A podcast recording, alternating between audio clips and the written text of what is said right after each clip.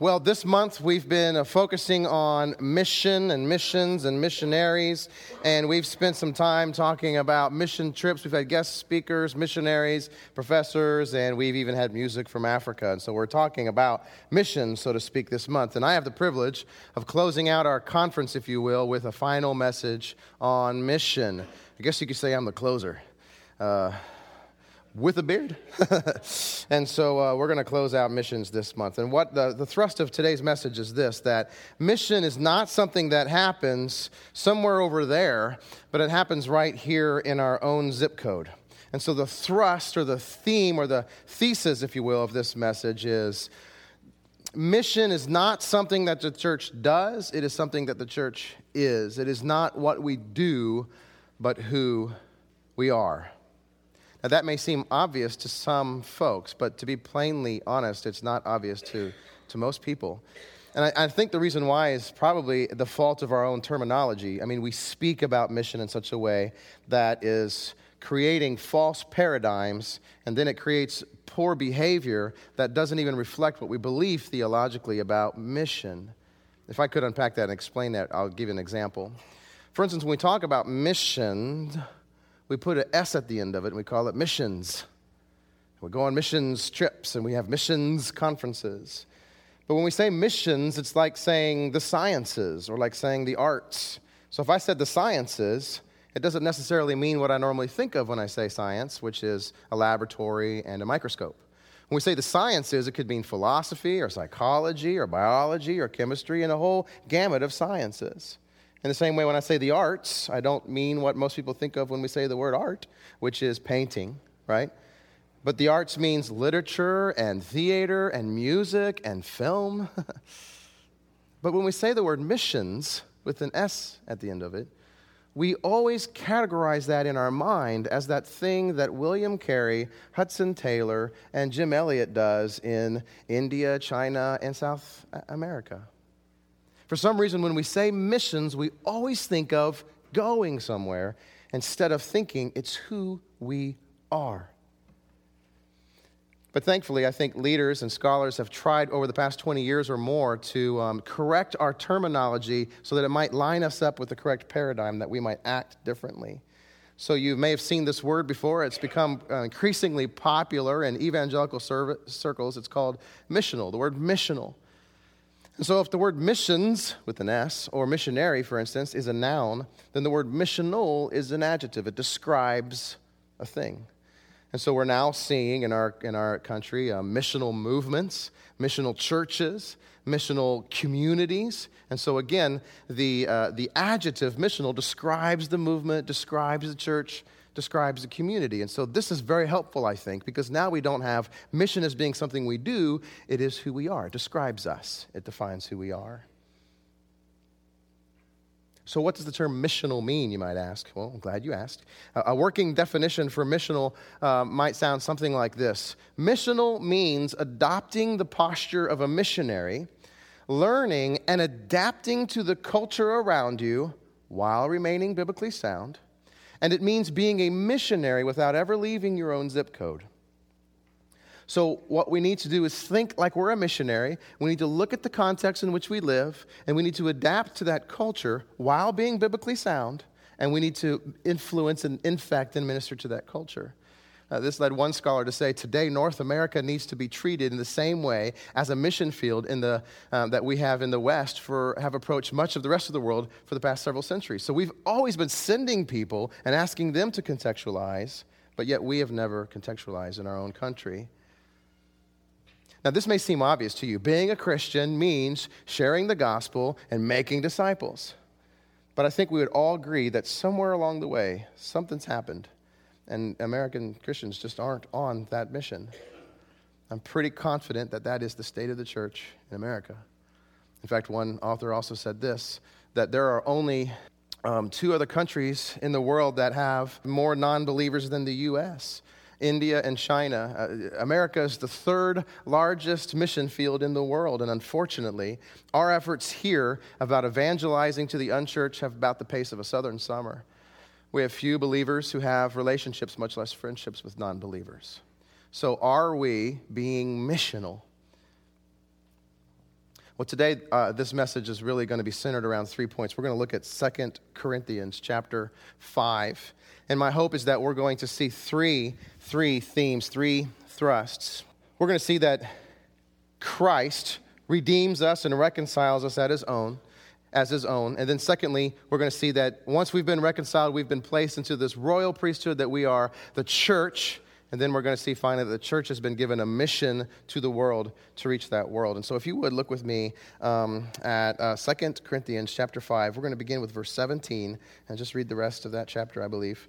Therefore, if anyone is in Christ, he is a new creation. The old has passed away. Behold, the new has come.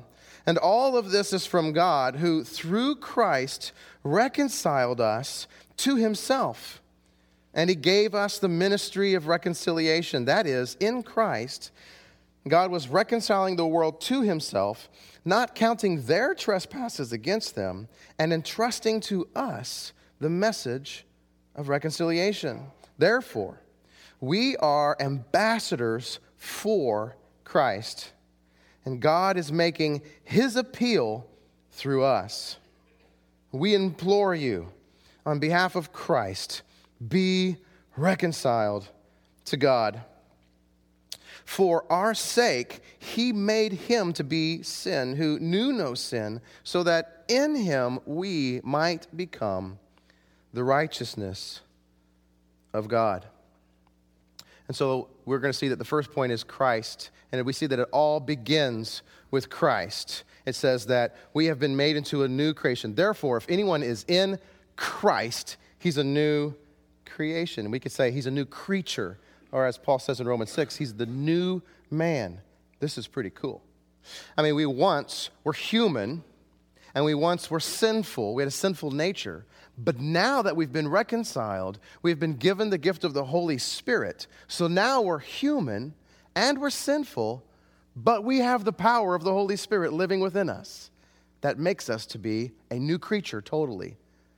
Um, the early church fathers would say we have been divinized, which is the opposite of being demonized. We've been possessed by the very Spirit of God. So think about that for a second. You're not a human being, you are something otherworldly. You are a new creature. You're supernatural being. That's pretty cool. And then he says, We've been reconciled. He has reconciled us to himself. And that term reconciled describes the new creature. The new creature is someone who is reconciled. So we once were sinful, we once were separated from God, but now we are made righteous and we are brought near to God. We have intimate relationship with him. So intimate, he's inside of us. We once were sinful and we were damned to go to hell. But now, despite the fact that we're still sinful, we're seen as righteous and we get to go to heaven. This is amazing. The early reformers, by the way, tomorrow's the reformer's birthday. Um, uh, October 31st, 1517 is when he posted those 95 theses. So if you want, you can dress up like Martin Luther tomorrow. I typically go as Martin Luther. I typically choose the chubbier version of Martin Luther. The early reformers had a Latin phrase for um, this, this, this concept. I'm sorry, I'm having problems with this. Um, it was, it's, it's simul justus et peccator, which means, and that's the best Latin I think I have, which means simultaneously just and sinful. So we were simultaneously sinful creatures and counted as the righteousness of God. That's pretty amazing. But I want us also to see this that all of this is from God, Paul says. Therefore, if anyone is in Christ, he is a new creation. The old has passed away. Behold, the new has come. All this is from God. So, our salvation, our sanctification, our purpose, our calling, all of it. You know, what I bring to the table is my sin. And what he brings to the table is you get righteousness. That's a pretty cool. It's pretty cool. Lewis Sperry Chafer, the founder of Dallas Theological Seminary, he wrote in his systematics 33 what he calls the riches of grace. These are 30 things this new creature receives when he becomes reconciled to God. I read through those 97 pages and I thought, I can't share that with the church tomorrow. But then I thought, there's no more baseball. We've got plenty of time. I just want to read just the list of the 33 riches of God's grace because I think it will bless those who are in Christ. Listen to what um, uh, Chafer says. Number one, we are in the eternal plan of God. Number two, we are redeemed. Number three, we are reconciled. We are related to God through propitiation. We have been forgiven of all trespasses. We are vitally conjoined to Christ. We are free from the law. We are children of God. We are adopted. We are acceptable to God. We are justified. We are made nigh, which is the old way of saying we once were far from God, but now we are brought near. We are delivered from the power of darkness. We have been translated into the kingdom of his Son. We are placed on the rock of Christ Jesus. Do I get an amen for any of these? All right, okay, okay, good. We are a gift from God the Father to God the Son. Isn't that make you feel special? We are circumcised in Christ. We are a holy and a royal priesthood. We are a chosen generation, a holy nation, a peculiar people. We are heavenly citizens. We are of the family and the household of God. We are in the fellowship of the saints. We are having a heavenly association. Paul says we've been placed in the heavenlies. We are partners with Christ. That is, we are seated with Him, we are glorified with Him, and we suffer currently now with Him.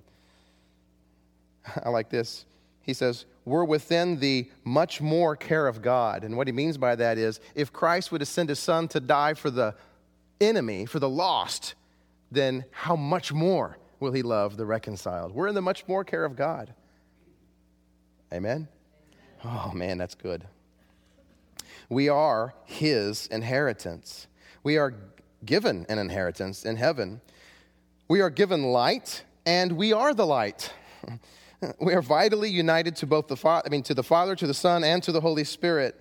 We are blessed with the first fruits of the Spirit.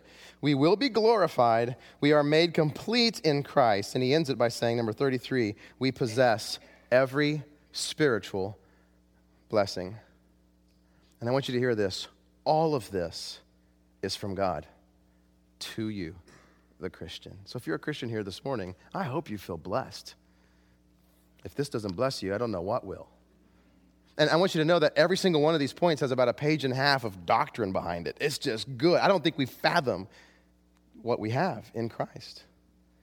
You're supernatural. You are a new creation. Be encouraged. And if you're here this morning and you're not a Christian, don't you see what you're missing? I, would implore you, as Paul does at the end of our passage this morning, please be reconciled to God. You've much you have much to gain and you really have nothing to lose. You know, as I prepared the sermon this week, but then I, as I stepped up here this morning, I, it occurred to me that there are people in the room who are going probably through the hardest trials of their lives. Oh, we've had a, a rough week, rough month here at Chapel. A lot of people are suffering. So, that, well, how's that going to communicate if you stand there and say, You're supernatural? You've got the Spirit of God in you. You've been blessed with more than 33 things, really. Because right now you might not feel so supernatural. You might feel pretty unsupernatural. And so, can I just say, as an encouragement, I think that there should be some encouragement in the, fa- encouragement in the fact that we do have the Spirit and that we have been placed in heavenly places and that we have been given power, and God is with you as you're walking through those trials. And I know it's probably hard to hear, but I hope that you can find encouragement in the fact that God really does love you so very much. He's spared no expense, He's given you all that you could even imagine. And I hope that encourages those who need encouragement this morning. So, the first thing that we see is that Christ makes us into a new creature. But secondly, that new creature, when we get together as a group, becomes the church. And so the church is this, this, this group of people that Paul can refer to as us.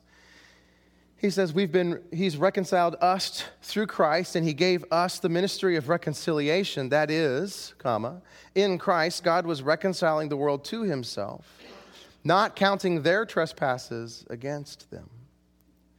So Paul can now refer to the church as this group called us. And I need you to hear this. Paul's not saying, um, he, he's, he's given us a mission, right? He says, okay, you're, you're, you were saved, and now I'm calling you to this purpose, and he's given you this ministry of reconciliation to the church. So Paul's not saying, as a pastor, he has given us, the pastors, the ministry of reconciliation. And Paul's not saying, as an evangelist, he's given us, the evangelists, the ministry of reconciliation. No, he said us. And what he means by that is the church. And he means by that everyone who is a new creature. I'll prove my point to you. Uh, just two words before that and, he says, He reconciled us through Christ. So raise your hand if you've been reconciled through Christ. Okay, so two words later, the next us is also you as well, those of you who've been reconciled. So he reconciled us to Christ, and he gave us the ministry of reconciliation. So God has given us a ministry of reconciliation. So, what is the ministry of reconciliation? I'm so very glad that you asked because probably we should know what it is if he's given it to us, if he's entrusted it to the church. And Paul defines it for us. And after the semicolon, he says, That is, comma, in Christ, God was reconciling the world to himself, not counting their trespasses against them. And then he goes on to say, and entrusting to us the message of reconciliation. Therefore, we are ambassadors for Christ. And God is making his appeal to them through us. So, the ministry of reconciliation we see is kind of complicated. It's both a ministry and a message. We've been given the ministry, we've been entrusted with the message. In Greek, it's diakonia and logos. So he's given us a diakonia, which means ministry, or the, the literal theological um, definition is a service of God to others.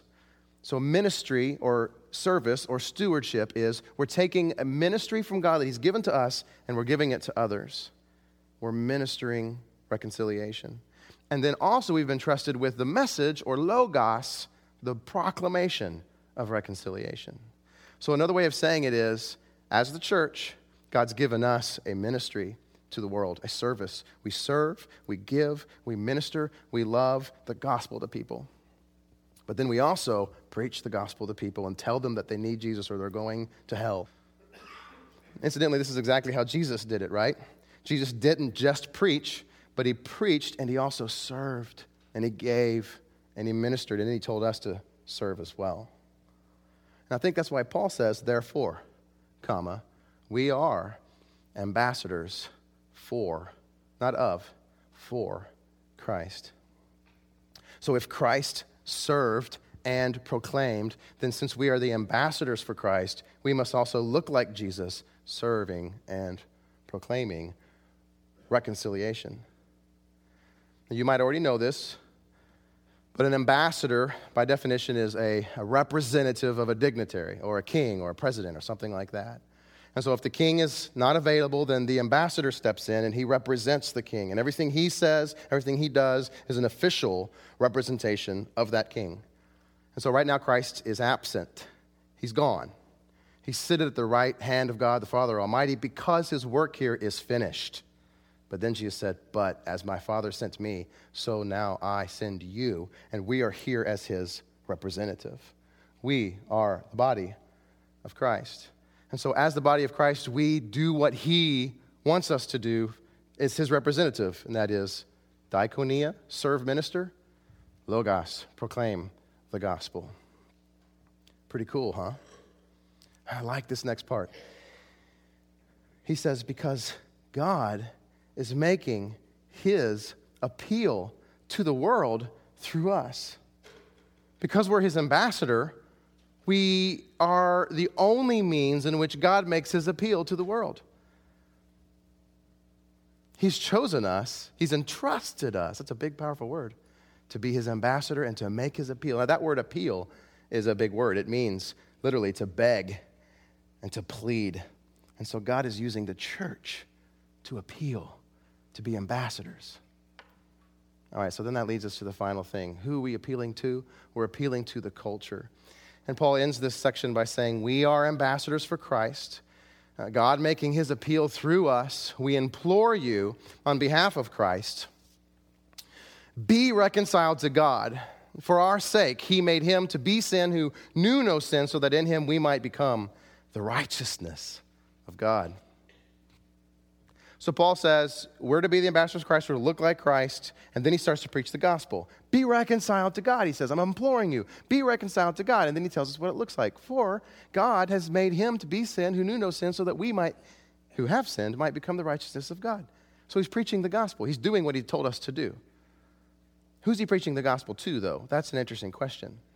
Because if you know how to do Bible study, you'll notice there's a pivot, there's a turn here in this text. Is he talking to the Corinthian church?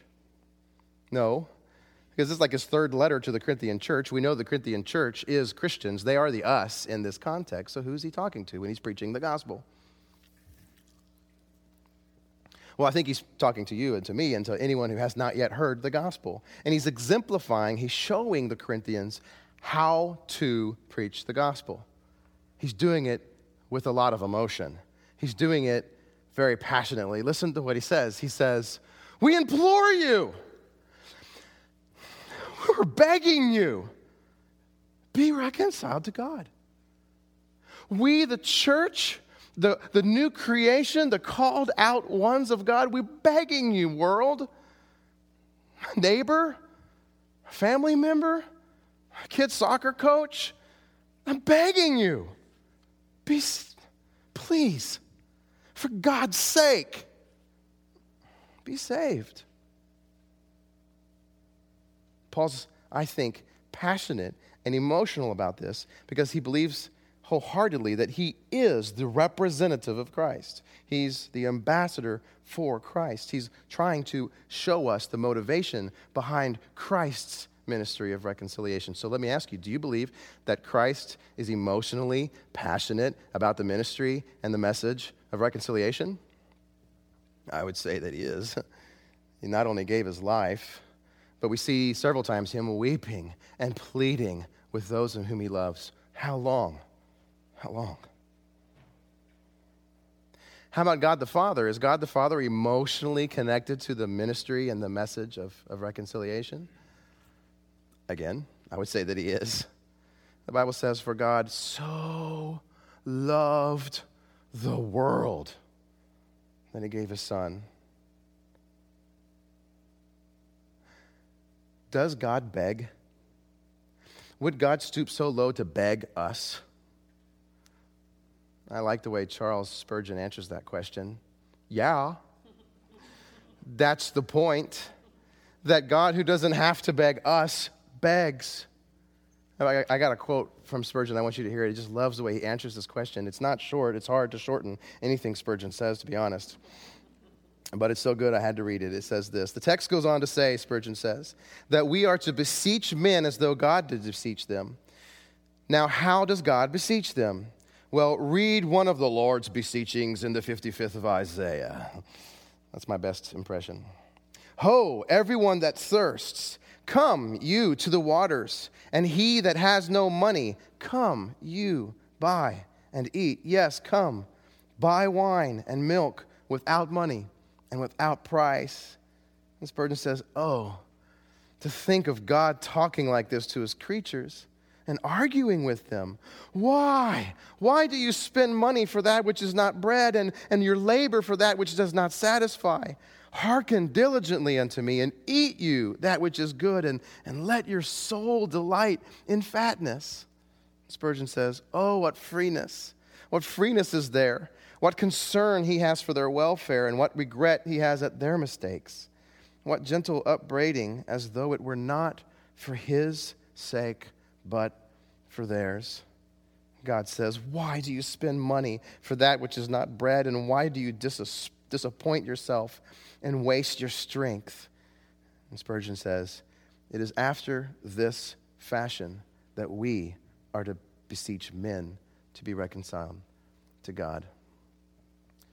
So we have in this text here in 2 Corinthians um, the three pronged paradigm, if you will. We have Christ reconciling us to himself and making us into a new creation.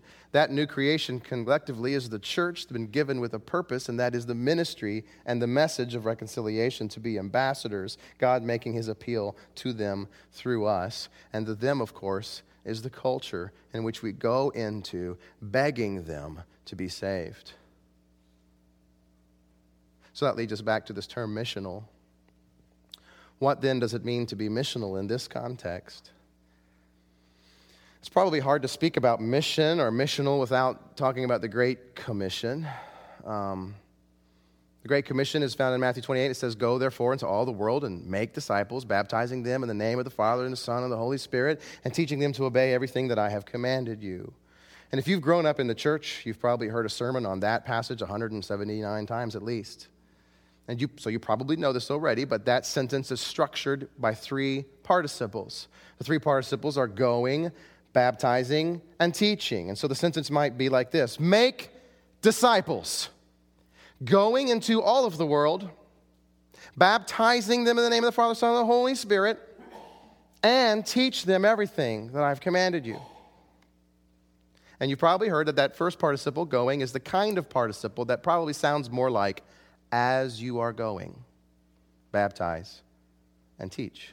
So, as you are going to work, as you are going to the things that you go to go do, as you are going to Walmart, baptize some folks and teach them some stuff. When was the last time you did that? That's why I always carry around a bucket of water. As you are going, make disciples. Another way of saying it is this as you do the things you do, as you go and do the things you, you, you're, you're about, don't forget that you're an ambassador for Christ, and God is making his appeal to the people that you're around in your culture through you. Because wherever you are, well, there you are. And God has sent you there. And if you decide to go somewhere else, God sent you there too. That's why Jesus said, As the Father sent me, so I send you, and you're in a culture. So as you're there in that culture, forget not that you've been entrusted with a ministry and a message of reconciliation. So we said being missional means adopting the posture of a missionary in our own zip code. And so I just want to tell you what I think this might look like. Um, if, let's say, for instance, I wanted to go to Japan, and I'd start raising money right now, and while I was waiting for that money to come in, I'd start studying like the Dickens everything there is to know about Japanese culture. I'd learn what I can wear and what I cannot wear. I'll learn what I can say and what I cannot say. I'll learn what's cool and what's not cool. I'll learn what's legal and what's illegal. I'll learn how low am I supposed to bow and am I supposed to make eye contact. I'll learn all those things so that that way when I get to Japan, I won't stick out like a obnoxious American. You know what I mean? Because what I want to do, be careful here, what I want to do is fit in. So that I can make friends and so that I can gr- build their trust and so that I can minister to them and so that I can proclaim to them the gospel of reconciliation. So I'm probably going to find a job because I'm not going to want to sit in my apartment and write Bible studies all day, right? I'm going to find a job so I can rub shoulders with the culture. I might teach English as a second language. I heard that's a pretty good gig. I personally would rather work at Starbucks. I've been to China and, and at Starbucks, and hundreds of thousands of Chinese people are there at Starbucks. It's so cool. So if I work at Starbucks, I'll be able to influence millions of people in one year, I'm sure. And I'm going to watch them and I'm going to learn their culture. And I'm going to tell you, as a missionary on a visa from America to Japan, what I'm not going to do. I'm not going to preach the gospel at Starbucks. I'm not going to pass out tracts. They'll probably kick me out of the country, or at least they'll hate me and ostracize me. But here's what I am going to do I'm going to find out what the people I work with are like and what they like. And if they like karaoke, I'm going to say, You should hear me sing karaoke. I'm going to karaoke you to death. Come on, let's go.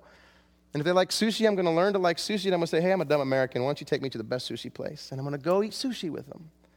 And I'm going to spend as much time as I can ministering to them and loving them and unashamedly telling them that I love them. And then I'm going to, and don't miss this, I'm going to pray every day for their soul. I'm going to pray that God, may God just today, would you open a door for the gospel for me to proclaim the Logos, the message of reconciliation. And I hope that they would trust me at one point where I could slip that gospel in save them, baptize them, and teach them all that He has commanded us. And we're going to grow that church very small, but it will take over the whole country. Am I right? And so, in the same way, we need to adopt that posture here in America. I need to study my neighbors. I need to study the people at Target. I need to figure out what people like and what's cool. And I need to, be careful, fit in a little bit so that I can make friends and I can influence and infect them with the gospel of Christ. So if my neighbor likes baseball, I'm going to go buy two tickets and hope that he'll go with me. And then as I'm going, I'm going to love him and I'm going to minister to him and I'm going to serve him and I'm going to build his confidence and trust. I'm going to be his friend. He's not going to be my project. I'm going to love him as God loves him. And then I'm just going to pray every day for his soul because I love him. And I'm going to pray that God will open that door, that I can share the gospel. And I'm going to pray, and this may sound bad, but I'm going to pray that God will bring him to the end of his rope. And he'll come knocking on my door and say, Mike, I don't know. I just found out my kid has cancer. Can you pray? And I'm going to say, You bet. And I'm going to walk with him and share the gospel with him and build the church slowly and surely. That's what I think it means to be missional. But unfortunately, I don't think we've ever adopted that posture here in, in America. I mean, I think even from the beginning, we came here kind of to separate ourselves from the culture. We've always said the culture is evil, the culture is bad, and we're going to separate ourselves from them and create kind of our own subculture so that we will not be tainted by the world. So essentially, what we've done is we've retreated in fear. But the question I want to know is what are we afraid of? Well, we're afraid that instead of influencing the world, they might influence me. And I'll admit, the world has a pretty strong grip.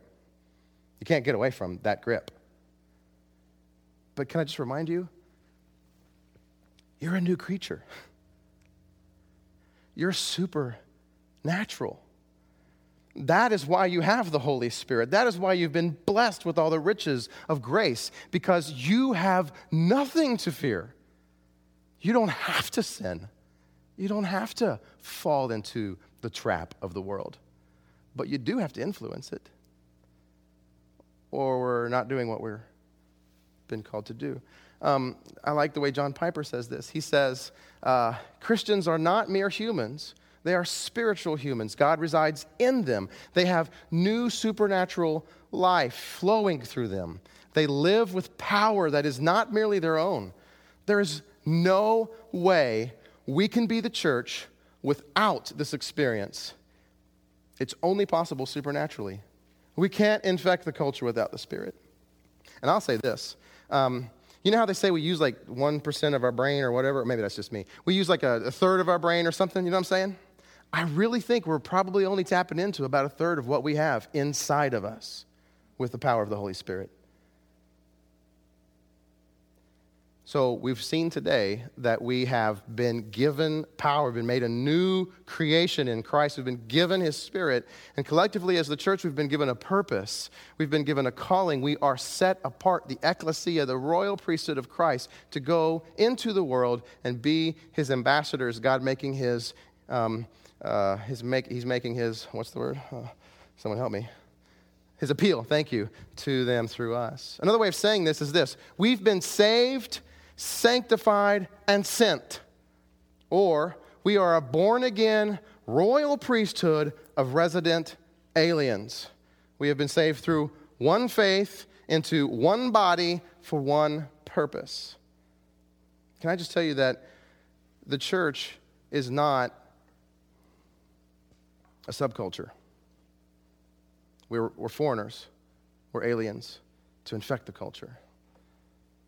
Besides that, our subculture is not really that cool anyway. So, Christ, church, and culture. We must have all three of these things in our paradigm, and if we don't, then we're, we're messing things up. You, you get error and you get problems. And, and America's old enough to illustrate this for us, and I'm sure you probably know what I'm talking about. For instance, what happens if you have um, Christ and the church, but then you have no influence over the culture. So, what you have is you got a church full of people who have been redeemed and made new creations, but they're in their separate world and they're not influencing the culture. What happens? Well, you, I, think, I think we're seeing it in America today. You've got a church on decline. We have no power, no influence over the world in which we live. A church in retreat. And then what happens is you get people who get frustrated and they say, well, if the church isn't going to reach culture, then we'll reach culture. And so then you have Christ and culture without the church. And we would call this a parachurch organization, right? And so think what you will about parachurch organizations like Young Life or Cru, But they're doing what they're doing because they sense that the church isn't doing it. So their whole purpose is to contextualize and reach the culture because the church is in retreat. If we have church and culture but no Christ, then we have a group of people who are the church, the body, they're saved by Christ. They love the culture so much that they feed the poor, they, they give water to the homeless, they give birth control to teenagers, and we, and we, they but they don't have that powerful message. They don't have the gospel. And so I think everyone here would agree that what we'd call that is kind of liberalism, um, which has all the power of the church, and they're doing everything that Jesus told them to do by caring for the needy and being in the culture, but unfortunately they're missing out on that major, major, major, major logos which is the gospel. So you see, everyone is in error if you miss one of these sides of the paradigm. They're in error, we're in error, he's in error, we're all in error. You have to have all three, so we cannot, we cannot retreat.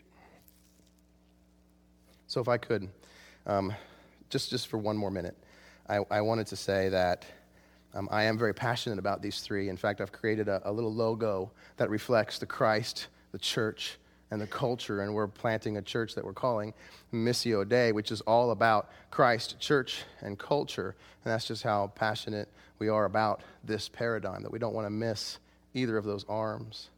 And, and what I want to do at this moment is to thank you for allowing me, this is my thank you card, if you will, for allowing me to transition from here to, to, to plant a church on the south side of, of O'Fallon in order to contextualize to that culture. And it's a little different than this one over here, I think.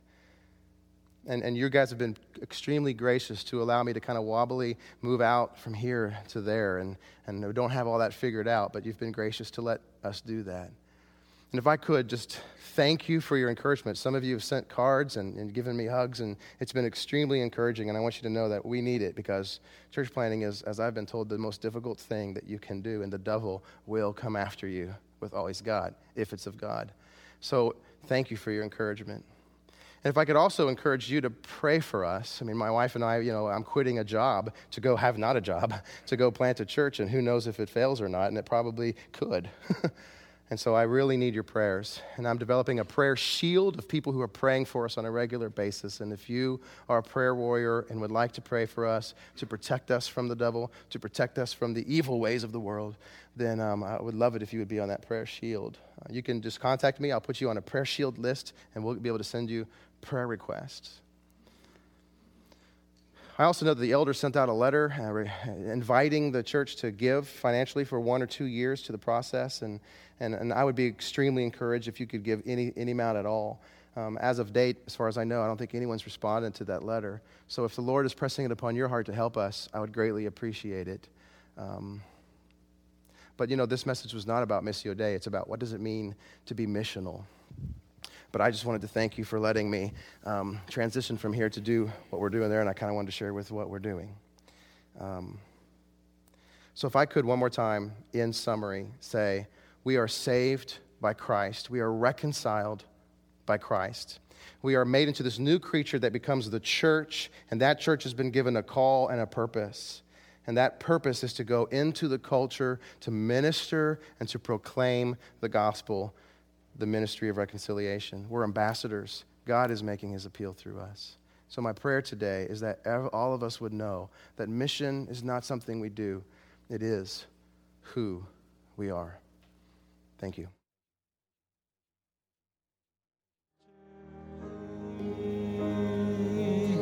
So, by way of benediction, I thought I'd close with the words of our Lord and Savior Jesus Christ, who said, Go. Go into the world and make disciples, baptizing them in the name of my Father, in the name of the Son, and in the name of the Holy Spirit. Teach them Teach them everything that I've commanded you. And please don't ever forget this. Lo, I will be with you always. Amen.